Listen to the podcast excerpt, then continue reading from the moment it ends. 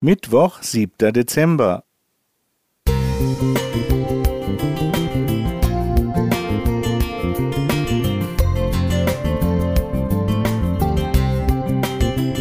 Ein kleiner Lichtblick für den Tag.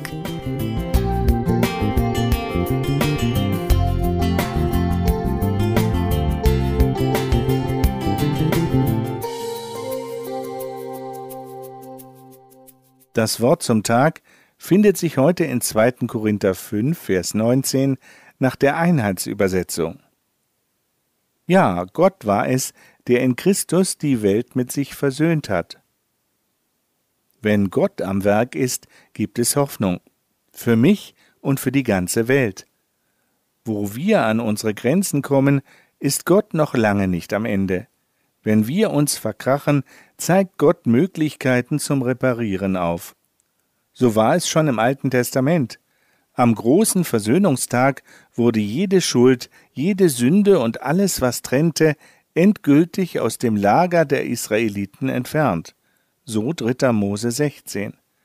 Alle und alles wurden gereinigt. Es gab einen Neuanfang.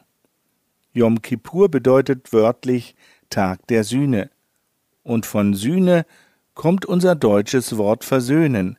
Es hat nichts mit dem Sohn zu tun, obwohl an dieser Stelle die Verbindung zum Sohn Gottes gut passen würde.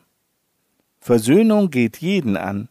Männer, Frauen, Töchter, Söhne, Eltern, Kinder, Großeltern, Geschwister, Freundinnen und Arbeitskollegen.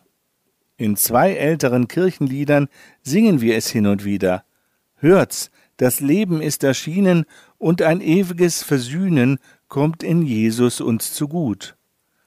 So Glauben, Hoffen, Singen Nummer 42. Oder Christ ist erschienen, uns zu versühnen. Freue, freue dich, o Christenheit. So Glauben, Hoffen, Singen Nummer 254. Ja, Gott war es, der in Christus die Welt mit sich versöhnt hat. Deshalb dürfen wir uns freuen. Der eine große Versöhnungstag fand statt, als Jesus für mich starb, meine Sünde auf sich nahm und mich von meiner Schuld befreite. Versöhnung bedeutet auch Frieden mit Gott. Im Talmud ist ein weiterer spannender Gedanke zu finden. Der Versöhnungstag befreit von Sünden gegen Gott, jedoch von Sünden gegen den Nächsten erst, nachdem die geschädigte Person um Verzeihung gebeten worden ist. Gott lädt uns ein, immer wieder große und kleine Versöhnungstage zu erleben. Dies geschieht, wenn wir vergeben. Und ebenso, wenn wir uns durchringen, um Verzeihung zu bitten. Markus Jelinek Musik